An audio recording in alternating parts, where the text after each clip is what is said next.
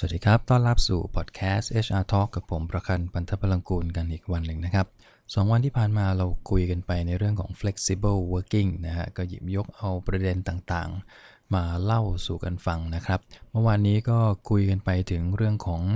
flexible working ในประเด็นของความลำเอียงต่างๆ ที่เกิดขึ้นในชีวิตการทำงานจริง ๆ ว่าหลายองค์กรที่เอามาใช้เนี่ย ถ้าไม่มีการเตรียมความพร้อมของมุมมอง โดยเฉพาะกับตัวผู้บริหารของเราเองเนี่ยนะฮะ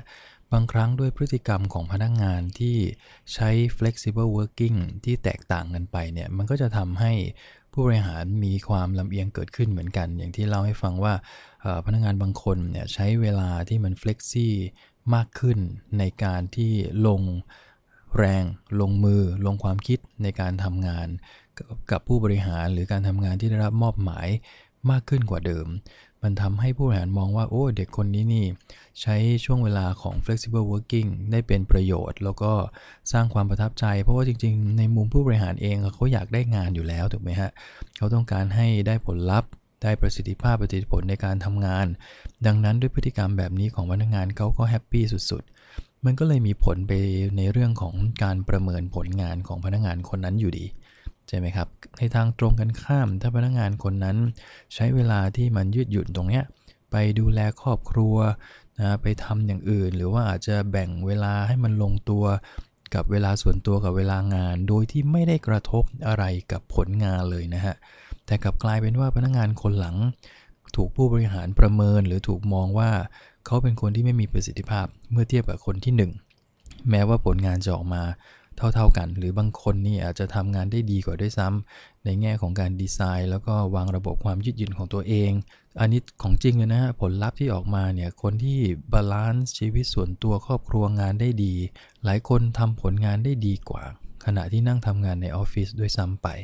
แต่สุดท้ายมุมมองหรือทัศนคติของผู้บริหารที่มีต่อเวลาในการทำงานของพนักงานเนี่ยกลับกลายเป็นว่า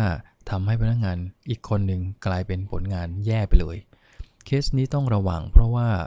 ในช่วงที่เราหยิบยกเรื่องของความยืดหยุ่นมาใช้ในการทำงานในช่วงเวลา 2 ปีที่ผ่านมาที่เกิดโควิดเนี่ยเรามีข้อจำกัดอันหนึ่งก็คือมันเป็นโควิดอยู่ ดังนั้นช่วงเวลาโควิดมันต้อง social distance นะฮะ จังหวะเวลาแบบนี้คือทุกคน work from home กันหมด เรียกว่ามี หน่วยงานชัดเจนนะฮะว่าหน่วยงานนี้ทำที่บ้านได้ทั้งหมด คือมันไม่ได้ไฮบริดที่ผสมผสานกัน แต่ในระยะหลังๆ ถ้าเราต้องเริ่มอยู่กับเชื้อโรคตัวนี้ได้เนี่ยนะครับนั่นแปลว่า hybrid working อาจจะเกิดขึ้น รวมทั้งพนักงานบางคน อาจจะตัดสินใจ work from home อาจจะตัดสินใจทำเนี่ยดีไซน์ flexible working ของตัวเอง ซึ่งมันจะแตกต่างกันออกไปในแต่ละบริบทของชีวิตพนักงาน ดังนั้นตรงนี้มันจะมีผลทันทีในเรื่องของการประเมินผลงานพนักงาน ถ้าองค์กรไม่มีการให้ความรู้ความเข้าใจกับผู้บริหารของเราเอง ในเรื่องของ flexible working โดยเฉพาะเรื่องของ time นะครับ เวลานี่แหละฮะผู้บริหารก็อาจจะยังคงใช้กรอบความคิดดั้งเดิมที่ท่านเคยทำงานในองค์กร ซึ่งมองว่าใครใช้เวลากับบริษัท ใช้เวลาในการทำงานเยอะ แปลว่าเขาขยัน เพราะฉะนั้นไอ้ช่วงเวลาที่มัน flexi ไปเนี่ย ถ้าผู้บริหารมองเห็นติดต่อไปทุกครั้ง ไอ้นี่ทำงานอยู่ตลอด เวลา teleconference ไป หรือจะมี video call ไป ไอ้นี่ก็ทำงานอยู่ตลอดให้เราเห็น ซึ่งมันก็ติดตามงานได้ในในแง่ของประสิทธิภาพประสิทธิผล โดยเฉพาะผู้บริหารมองแบบเนี้ยเขาก็จะมองว่าพนักงานคนนี้เป็นคนที่มีศักยภาพ มันมีผลไปแล้วนะครับ กับชีวิตในช่วงเวลาที่ผ่านมาของพนักงานบางคน ที่ผู้บริหารตัดสินใจว่าพนักงานกลุ่มนี้แหละ คือกลุ่มที่จะโตขึ้นมาเป็น successor ของเขา เป็นกลุ่มที่มีศักยภาพในการที่จะเติบใหญ่ขึ้นไปเป็นผู้บริหารในอนาคต ในทางตรงกันข้ามอย่างที่เล่าไอ้กลุ่มที่แบ่งเวลากันอย่างชัดเจน ว่าตอนนี้เป็นของครอบครัวติดต่อไม่ได้นะมันจริงๆ แล้วมันไม่ใช่ความผิดของพนักงานถูกไหมครับ เพราะว่าองค์กรตัดสินใจแล้วว่าจะให้เขา flexible มีความยืดหยุ่นในการทำงาน ดังนั้นตัวผู้บริหารและองค์กรเองก็ต้องเข้าใจบริบทของพนักงงานด้วยเช่นกัน สุดท้ายเวลาเราจะใช้ตรงนี้จริง ๆ ต้องไม่ลืมนะฮะให้ความรู้ความเข้าใจกับผู้บริหารรวมทั้งมีการปรับเปลี่ยนเรื่องของระบบในการดูผลงานของพนักงงานด้วย เราคงไม่สามารถใช้ระบบประเมินผลงานหรือบริหารผลงานตัวเดิม แล้วก็มาใช้กับบริบท work from home หรือว่า flexible working ได้แบบตรงไปตรงมา ดังนั้น ถ้าเราจะใช้นโยบายแบบนี้อย่าลืมนะฮะ หันกลับมาดูบริบทเหล่านี้เพื่อไม่ให้เกิดความลำเอียงหรือ bias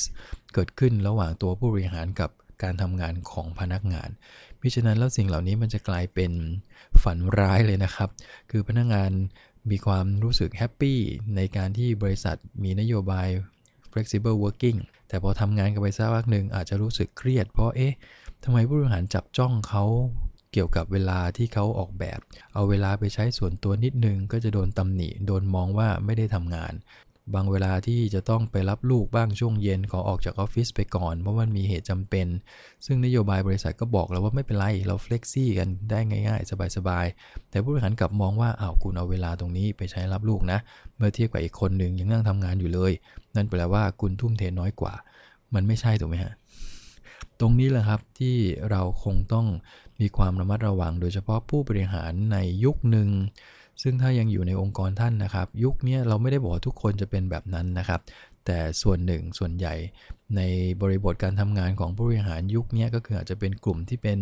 Gen X ต้นๆเลย หรือว่าต่อเนื่องกับ Baby Boom เนี่ยยุคนั้นน่ยถ้ายังอยู่ในองค์กรเรา คนกลุ่มนั้นมักจะมองเรื่องของความทุ่มเทของพนักงานไปในแง่ของเวลาที่พนักงานใช้ ใครนั่งอยู่ในออฟฟิศนานมาแต่เช้ากลับแต่ดึกเนี่ยมันยังมีบริบทความคิดอย่างนี้อยู่นะครับ กับตัวผู้บริหาร หลายท่านอาจจะบอกว่ายังมีอย่างนี้อยู่อีกหรือจริงๆจากประสบการณ์ผมที่